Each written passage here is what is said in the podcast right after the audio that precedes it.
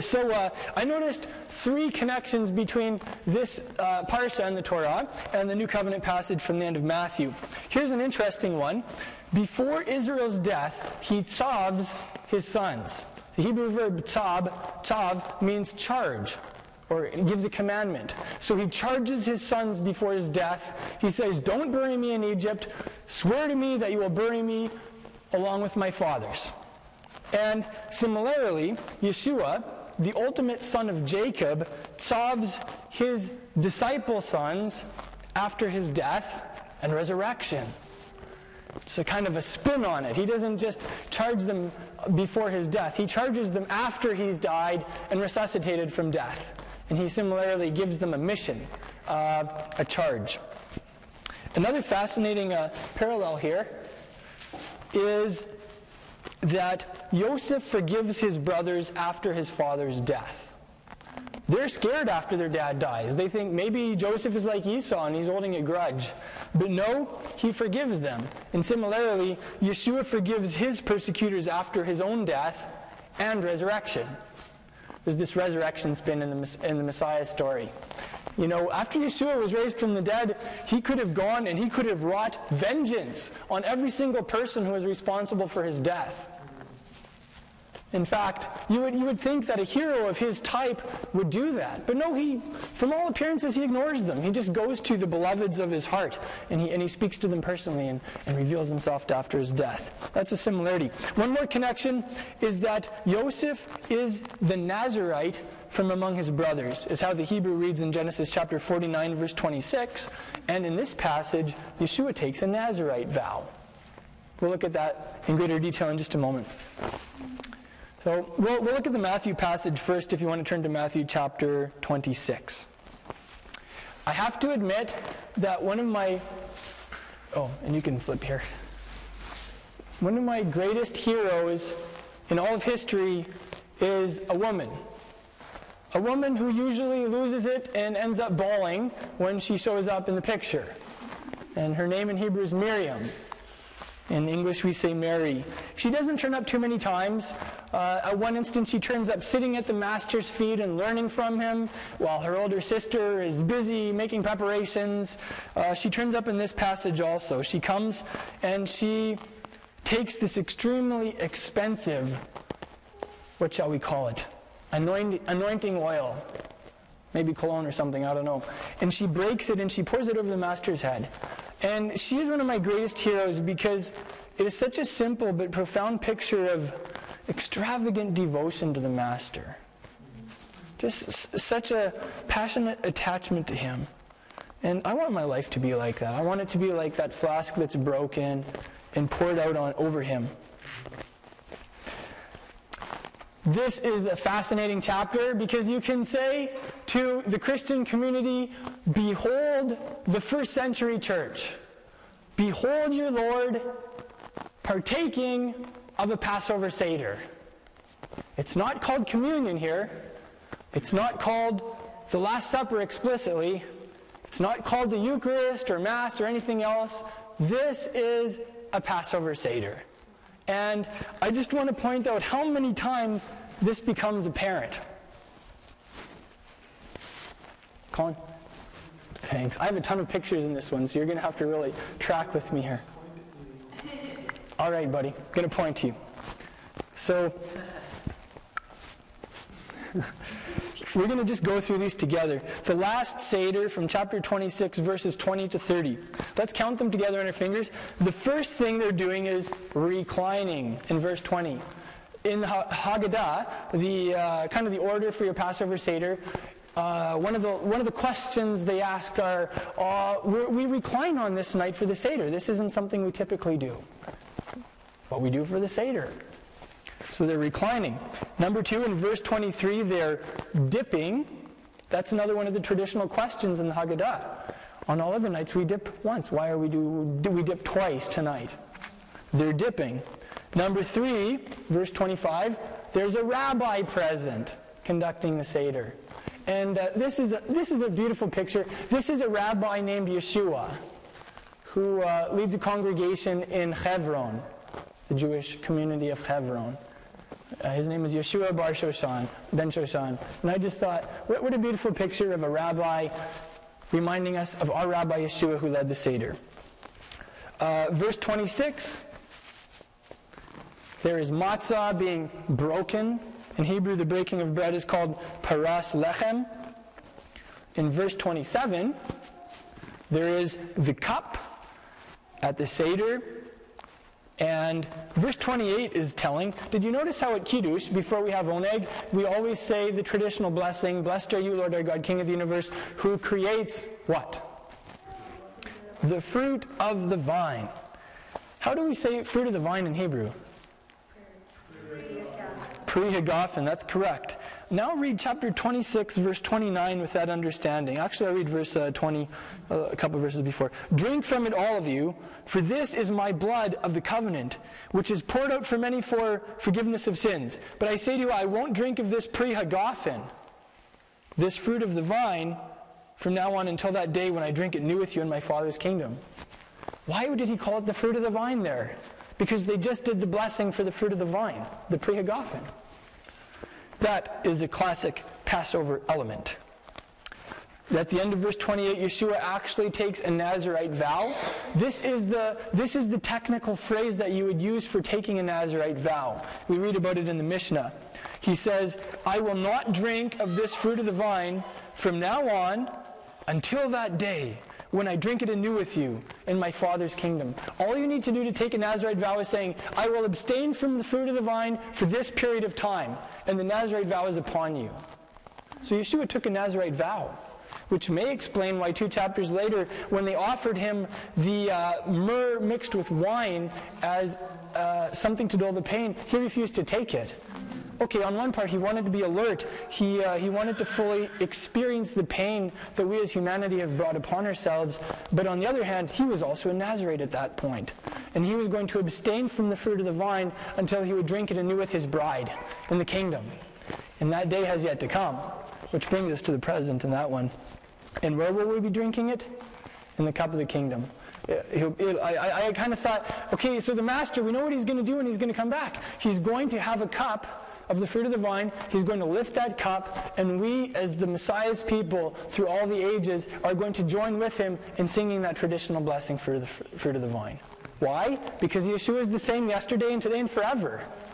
He didn't leave as an observant Jewish rabbi, only to come back as a Gentile who has no clue about his heritage. So I wonder what that cup is going to be called. I thought it might be called the Kos Hamalchut, the cup of the kingdom, that inaugurates that millennial, millennial kingdom. Reading about that makes me really looking forward to this next Passover Seder. It's, it's going to be a beautiful time. We're going to be following our Master's example. So we're going to scroll ahead to another element of Messiah that really comes up loud and clear in this section. There's a mysterious title that kind of comes up at the Master's birth. It wasn't something that was planned. And this same title, in very almost eerie circumstances, something that was not expected, comes up at his death. And it's the same title, Melech HaYehudim, the King of the Jewish people. Why did that term come up at his birth, and why did it come up at his death? Was that an accident? I don't think it was. I think maybe there was a reason for it. It's interesting that in uh, chapter twenty-seven, verses twenty-nine and thirty-seven, Pilate calls him the King of the Jews, Melech. And in chapter twenty-seven, verses seventeen and twenty-two, he uses the synonymous term, Mashiach, or Messiah. Can we all say Melech, King? And we'll all say Mashiach, Messiah. Mashiach.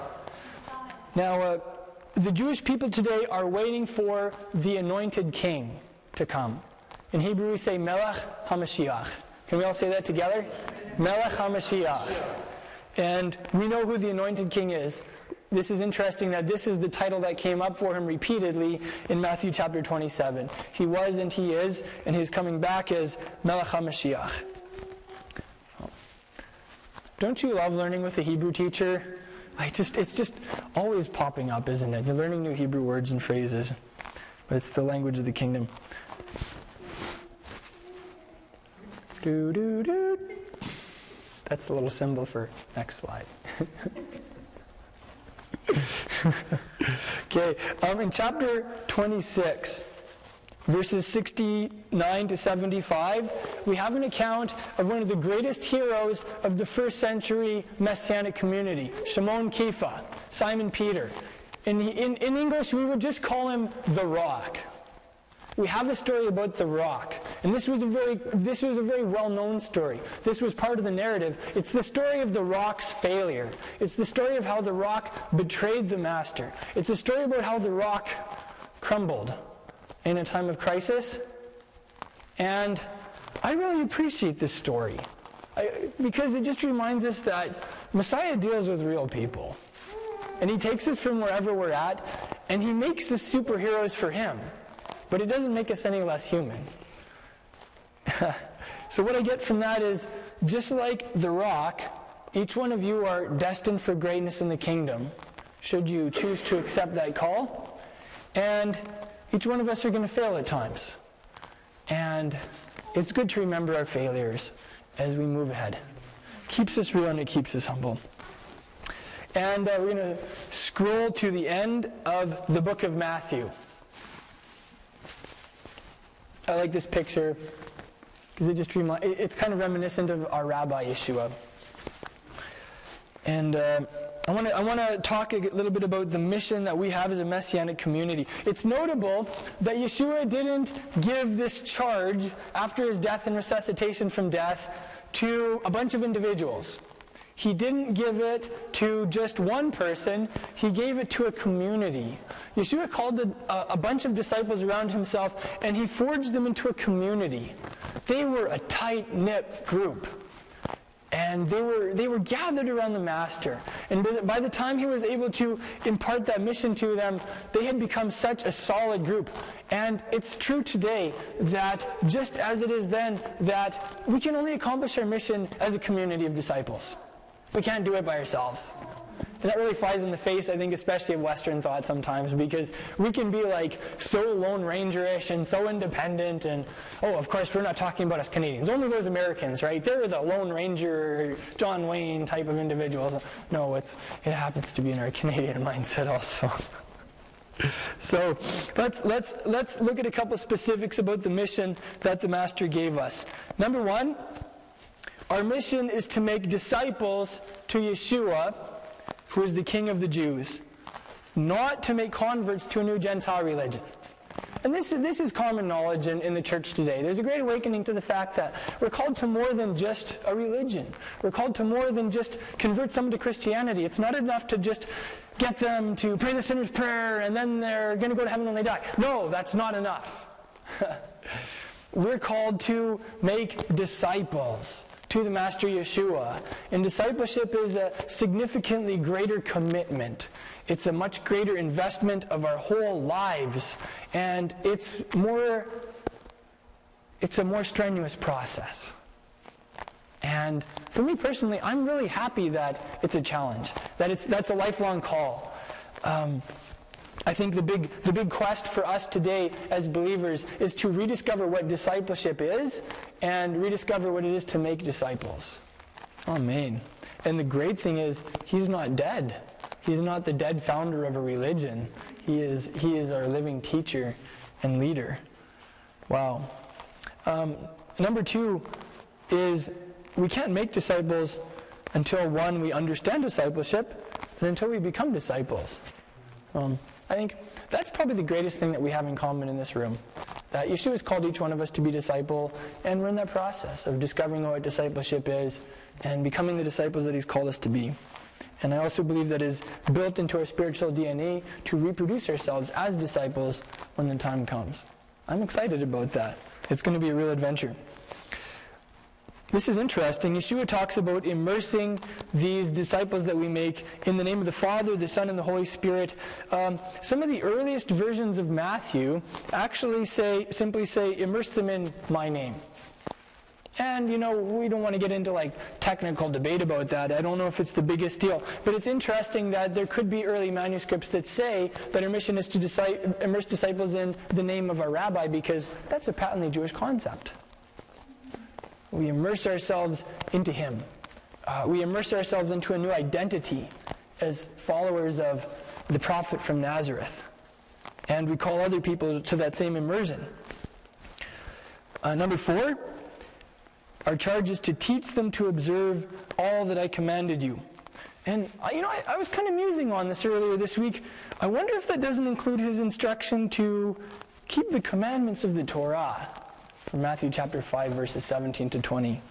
Even the least of the commandments. Could that be included in our great mission to teach the nations to do everything that He commanded us? I believe so. That is a great discovery about discipleship. And then how does Yeshua conclude the mission? I love this. He says, I'm with you always, even to the end of the age. I think sometimes, as a result of our kind of traditional mantra that we sometimes say in prayer, we sometimes say, Lord, I pray that you'd be with us, and I pray that you'd be with them. And uh, that's good. We do want Him to be with us. But I think we missed the we missed the smash of His words. We missed the power behind it. To be For Him to be with you is a Hebrew idiom for saying, and I'm going to back you all the way. I'm behind you one hundred percent. It has the connotation of, let's say you had a front line uh, of troops, and they had to break through enemy lines. And it's, it was like the general of the army saying, we're behind you one hundred percent. Go forward, accomplish your mission, and there will be backup. There will be supplies. We'll send in reinforcements. Just go for it. That's what he's saying. That's how the book ends. Isn't that exciting? And of course, Yeshua is allowed to say that because he said he has all the authority in the heavens and the earth. Oh. This is interesting. We learn from Josephus that Barabbas' first name was Yeshua. And Bar Abba means son of the father. So we have a political activist who was jailed for murder in conjunction with an insurrection. I guess you could call him an insurgent, a Jewish insurgent, against Rome. And his name was Yeshua, Yeshua Bar Abba. Then we have another man named Yeshua, who is also the son of the father, to use that phrase, Bar Abba, who's on trial. And there's this choice between the two. And it's interesting that even though they have the same name, they're antithetical to each other. And it's still true today. There's always the true version of Yeshua, the living Savior, who's calling us and leading us and who wants to be so personally involved in our lives and who has authority from the Father. And then there's the false Yeshua, the version that we're sometimes tempted to make up in our own minds or uh, just kind of imagine, well, I think he's like this, or I think he's like that, instead of just reading the Word and taking him at face value. So it's interesting that there has always been this, this loggerheads between the true Yeshua and the false Yeshua, even in the crucifixion narrative. Here, let's look at the Torah portion for a couple minutes also. Uh, Yaakov begins his prophecy by saying, assemble yourselves, and I'll tell you what will befall you in the Acharit Hayamim, the end of days. That's a very prophetic term, the end of days, and that's what he uses there. It's not just talking about what's going to happen later on in your lives. And I think this is very relevant for us as believers today. And this is, this is a greater word for the Messianic movement. This is a greater word for us as believers in Prince Albert even. He didn't just say, I'm going to tell you of things to come. He said, Get, gather yourselves together first and then I'll tell you. And I hear a real call to unity, true unity, in the body of Messiah in that. He has given us the Spirit of truth, and He has promised that His Spirit will tell us of things to come. But if we as the people never even get together, how is He ever going to get stuff across to us? How are we going to hear His voice? Sadly, in some areas, the Messianic community is so splintered and there are so many divided little groups that if the Master had a prophetic word to deliver to the Messianic community in some city, He wouldn't be able to because people never get together. And so if for any other reason, it's good to get together to listen to what the Spirit has to say to Messiah's people. If you just get together and listen, that's enough. Um, uh, that doesn't really apply to us because we're gathered here in this room and, and we have been encountering Him and it's been wonderful. But hopefully it can be encouragement also. Let's uh, skip ahead. Skip ahead one more. Skip back one. Back, back two. That, that, forward. There you go. That's good. I like that picture. We'll just keep it with that. Um, there's there's a there's a traditional blessing that a Jewish father says over his sons every erev Shabbat, every Friday evening. He lays his hands on their heads and he says, Yisimcha Elohim ke Ephraim v'chem Manasseh. May God make you like Ephraim and Manasseh. Every observant Jewish father says this over every observant Jewish child every Friday evening for the last several thousand years. Do you think maybe there's some untold depths of meaning to this little blessing? Wow. That's correct. That's the question of the week. I can tell you guys are, are beginning to read those weekly e-newsletters because you're all like, that's the question of the week, I know it. So here's the question. Why did Jacob originally say that this would be the classic blessing by which we as the people of Israel bless each other? Really, it's kind of puzzling. Hey, may God make you like Ephraim and Manasseh. Of all the things you could pray for someone, why would you pray that? Well, yeah, there, definitely. I think often Joseph represents believers from the nations. And of course, Joseph and Ephraim are interchangeable terms really throughout the scriptures. Ephraim and Manasseh had a, a mother who was from thoroughly pagan Gentile background. And they were adopted into the family of God and adopted as sons of Israel. And they received full citizenship rights. They received full privileges as members of the family, didn't they? They were brought into the covenant. I, I was kind of I was wondering about that too, because there, Joseph often, like we were saying, represents believers from the nations. His two sons are forgetful, Manasseh, and doubly fruitful. And when you look at believers from the nations in the last two thousand years, what are they often characterized by? Number one, there has been a forgetting of the origins of our faith, and let's call it the Jewish roots of Christianity. But that's something that we're waking up to and remembering. It's like, wait a minute. In, in this era.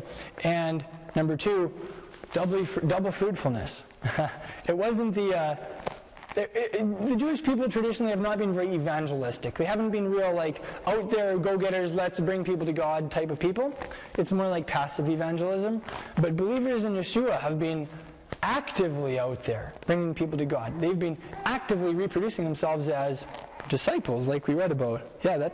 So that's kind of something that I see in that passage about maybe the prophetic meaning of Manasseh and Ephraim's names.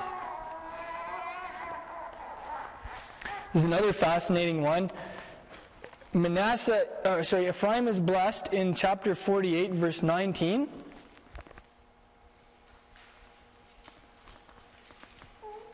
To become something. It says, however, his younger brother, namely Ephraim, shall be greater than he, greater than Manasseh, and his descendants shall become a multitude of nations. And the Hebrew there is Melo ha Goyim. Can we all say that? Melo ha Goyim? It literally means a fullness of the Gentiles. Ephraim will become the fullness of the Gentiles. That's an interesting phrase. Why did Jacob say that? Well, maybe we could look at the only other place where this phrase turns up in the whole Bible to understand it. It's in Paul's letter to the believers in Rome, chapter eleven, verse twenty-five. And he says that hardness in part has come upon Israel for a time until the Melech HaGoyim, until the fullness of the Gentiles has come in. In other words, he was he was like, okay, if we could use the Judah and Joseph analogy, he was saying that Judah has been partially blinded for a time so that the fullness of the nations, that is. Joseph slash Ephraim, can come in so that the family of God is fulfilled. And then all, all Israel shall be saved. Yeah, that's true. Judah definitely had a significant role as the lawgiver too. And Yeshua, the... the ultimate son of Judah. And, and Judah is holding on to the Torah, you know. Mm. It's prophesied, it's already. Yeah, you're right. Well, two more fascinating similarities between uh, Joseph's sons and believers from the nations. He blesses them in chapter forty-eight, verse sixteen, by saying, my, my name and the names of my fathers, Abraham and Isaac, live on in them. And that is true of believers from the nations. on multiple levels actually. The, the, the name of the God of Abraham, Isaac, and Jacob has lived on in the community of believers in Yeshua throughout the nations for the last several thousand years. They have upheld that standard. And on another slightly less important level, it's cool how believers often will name their children by Hebrew Bible names. It's kind of like one of those things we take for granted because of the culture we live in, but it's really cool that you have all of these Gentiles who believe in the God of Israel, and they call their children by actually very Jewish names. Why? Well, because of Yeshua, who brought all of us in. And uh, the last the last interesting thing is in chapter forty-eight, verse uh, forty-eight. For, yeah, forty-eight eight. It's, it's a question that's asked, and I think it might have a couple layers of meaning. Chapter forty-eight, verse eight, it says, "When Israel saw Joseph's sons, he said, 'Who are these?'" Now, when you read the text here, it's a little puzzling. You would think that he would recognize them. It does say that he was, his eyesight was failing, so maybe he couldn't see, and maybe he genuinely had to ask. But on the other hand, you would think that he knew who Joseph was bringing to him because he just asked him to bring his sons. I, I kind of wonder if that isn't maybe true on a deeper level, though. What does that have to say about believers from the nations? The sons of Joseph being brought to their father in the faith, Israel. He didn't recognize them. Maybe that says that believers from the nations will have a certain level of unrecognizability, just like Joseph. They're not going to look like your classic Jews necessarily, but they are part of the family, just like Ephraim and Manasseh are part of the family. And they are entitled to full covenant rights. They are entitled to the uh, the privileges of being part of the Commonwealth of Israel. I, I think Paul was really in touch with this whole Ephraim and Manasseh being brought in thing because of the way he wrote about Gentile believers in his letters and how they how they're to be treated, how they're equal citizens, how they're members of the Commonwealth, all all, all these things. So I really love that. Well, let's finish with that, and we can continue our discussion over Oneg. Mm-hmm. Oh yeah, and there's one more.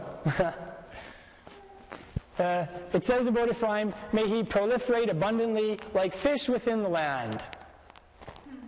Why, of all the blessings you could give him, why would he say that? That he could, may he, may he proliferate like fish within the earth. Well, it's kind of interesting that believers from the nations and the Messiah, they did have that symbol at the beginning of the fish.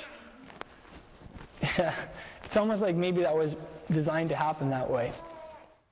Thank you for joining us in this message.